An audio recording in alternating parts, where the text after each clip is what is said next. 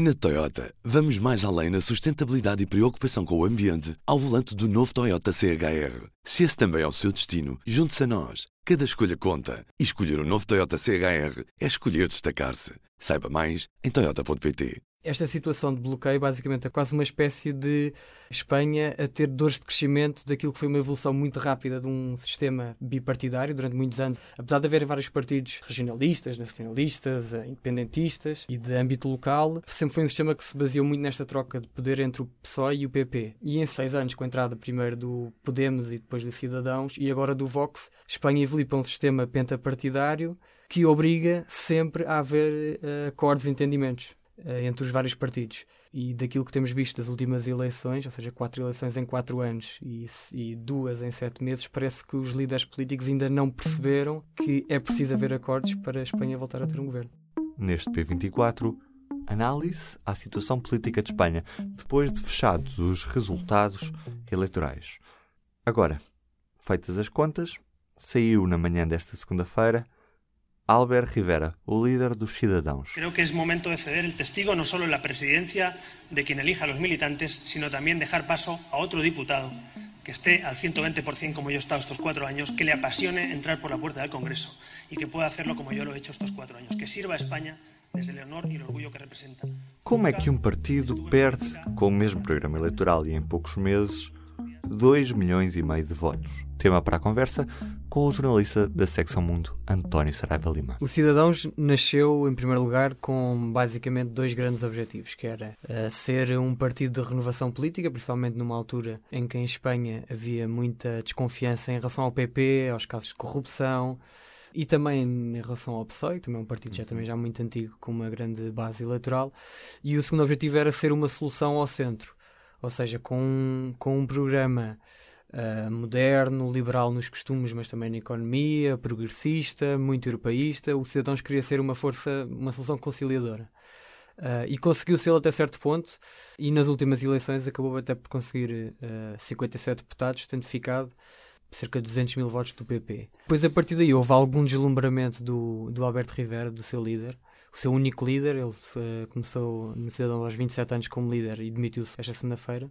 Houve algum deslumbramento porque ele, para além de ter extremado, ele é de Barcelona e, portanto, tem ali uma relação muito, muito pessoal, muito emotiva com a questão catalã. Portanto, ele extremou muito o seu discurso à direita e, para além disso, ele sentiu que depois das últimas eleições o Cidadãos podia ser a grande força da direita no Parlamento espanhol, principalmente porque o PP tinha tido um resultado absolutamente miserável. E, portanto, houve aqui algum deslumbramento do Rivera, que em vez de querer ser uma solução e fazer um governo com o PSOE, que era, em termos de números, era aquilo que fazia mais sentido, porque conseguiu uma maioria absoluta, o Rivera foi jogando um bocadinho com esta posição de destaque e acabou por irritar bastante a ala liberal do seu partido, que não percebia porque é que, com estes números, porque é que os Cidadãos não aproveitavam a sua posição de força para ou entrar num governo com o PSOE, ou então permitir que o governo do PSOE pudesse ser investido, e exigindo algum conteúdos programáticos, algumas medidas, etc, etc. Depois chega um momento em que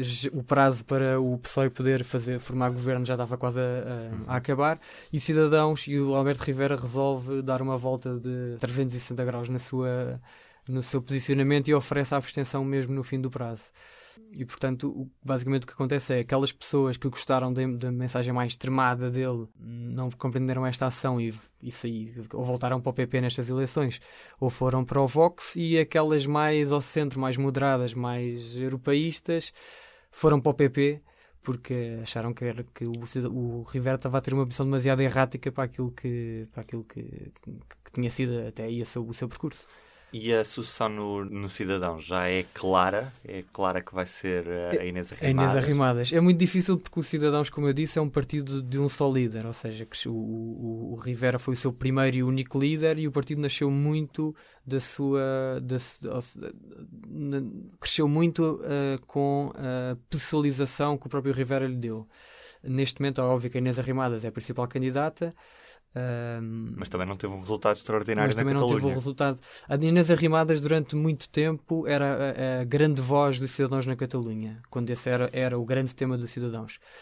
Depois, na última eleição, o Rivera resolve tirá-la do Parlamento catalão e colocá-la nas listas para o Parlamento em Madrid, e ela nos últimos tempos perdeu um bocadinho de protagonismo. Portanto, nós dizemos que ela é a sucessora mais óbvia porque é a mais conhecida, porque depois há algumas pessoas que têm estado um bocadinho mais na sombra, como o Luís Garicano, que foi quem fez o programa económico e que é o cabeça de lista no Parlamento Europeu, e outros membros da ala mais liberal, se for esse o caminho, obviamente. Pedro Sánchez acabou por ser obrigado a repetir estas eleições, não ganhou nada com esta repetição. Pedro Sánchez, basicamente, ele achou que depois de 7 meses em que o Partido Socialista Espanhol estava a liderar todas as sondagens, em todas as regiões, em todas as províncias, o Pedro Sánchez ou não entendeu, ou alguém dentro da sua equipa o convenceu do contrário. Ele não entendeu que seria muito difícil aumentar uma representação depois de 7 meses de bloqueio, depois do falhanço das negociações tanto com o Podemos como com o próprio Cidadãos, que acabaram por não acontecer, mas principalmente sabendo que havia as sentenças de julgamento do processo independentista que iriam acontecer em outubro, ele não conseguiu perceber que isto poderia ter muito impacto na eleição. As sentenças de julgamento aos independentistas catalães tiveram um grande impacto na percepção do eleitorado àquilo que era a resposta dos partidos do sistema, mas continua a não haver maiorias para lado nenhum, ou seja, nem o Bloco de Direita nem o Bloco de Esquerda conseguem somar para conseguir os 176 deputados que fazem a maioria no Parlamento espanhol, e mais parece que o impasse não só não se resolveu como se agravou. Porque neste momento, com o agravar e radicalização dos discursos com a crise catalã, aquilo que eram divergências políticas nos últimos 7 meses entre os vários partidos, ou seja, divergências programáticas, coisas mais de política mesmo, acabaram por se transformar numa espécie de um entrelaçado entre cordões sanitários que os vários partidos fizeram uns aos outros. E, portanto, é quase como enquanto a questão catalã, enquanto não houver acordo na questão catalã, é muito difícil que o PSOE consiga o apoio do Podemos, o apoio da Esquerda Republicana Catalã, ou dos nacionalistas bascos, ou do PP, ou do Cidadãos, de toda a gente. Portanto, também é pouco provável que haja uma grande coligação entre PSOE e PP. É pouco provável.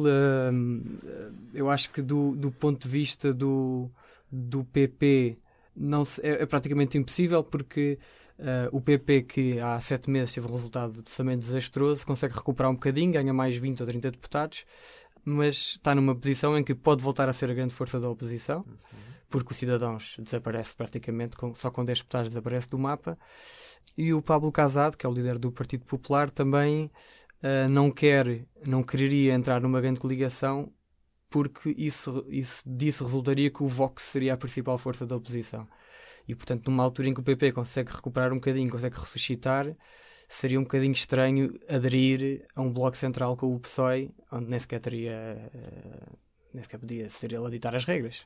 O Vox acaba mesmo por ser o grande vencedor desta noite eleitoral. O que é que representa esta ascensão no número de deputados? Assim, neste momento é a segunda grande força da direita no Parlamento espanhol.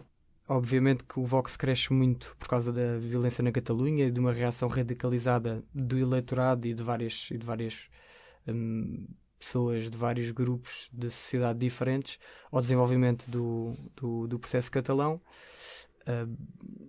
Mas principalmente, eu acho que o crescimento do Vox, mais do que isso, está muito relacionado com aquilo que é uma pergunta muito clássica dos partidos e da mensagem populista, que é, durante os últimos 7 meses, ou durante os últimos 4 anos, ou durante os últimos 10, os partidos do sistema não se entenderam.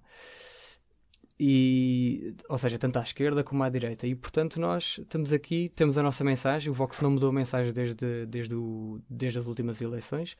E, portanto, nós estamos aqui, temos as nossas propostas e achamos que somos a força que representa aquilo que é a vontade popular contra aquilo que são os partidos do sistema que só servem para bloquear e estão mais preocupados em ambições pessoais e ambições e de divergências partidárias e pouco preocupados com o povo. Essa é a grande mensagem do populista, não é? Agora, quanto tempo é que Pedro Sánchez tem até conseguir apoios suficientes para submeter uma sessão de investidura? Como é que isto funciona? Assim, neste momento, o prazo só começa a contar quando for marcada uma sessão de investidura. Portanto, até aí ainda há algum tempo. O primeiro prazo que nós temos de ter atenção é quando for marcada a primeira votação de investidura. Sendo que Essa primeira votação, em princípio, não terá nenhum resultado, porque para ser investido o governo precisa de maioria absoluta, ou seja, maioria, portanto, 166 deputados. Falhada a primeira votação, há uma segunda votação e é só maioria simples. E é aí que o PSOE e todos os partidos estão a jogar aqui um bocadinho, porque aí pode haver abstenções. Por exemplo, no caso do PP que nós falámos, o PP pode perfeitamente votar contra numa primeira votação e depois na segunda abster-se e dizer: nós somos o partido responsável, vamos permitir que o PSOE governe. E governo em minoria, chega até o orçamento, governo em minoria, é muito mais fácil desgastar o PSOE desta maneira, é mais fácil para o PP voltar a ser, criar assim um bocadinho aquele entusiasmo do seu partido de oposição e depois chegar daqui a 2 anos, chumbado um orçamento e isto ou aquilo, o PP volta a tentar eleições. Isto é puramente especulativo. Obrigado. E com a vida política espanhola num impasse, me despeço por hoje. Bom dia. O público fica no ouvido. Na Toyota, vamos mais além na sustentabilidade e preocupação com o ambiente ao volante do novo Toyota CHR. Se esse também é o seu destino, junte-se a nós. Cada escolha conta. E escolher o novo Toyota CHR é escolher destacar-se. Saiba mais em toyota.pt.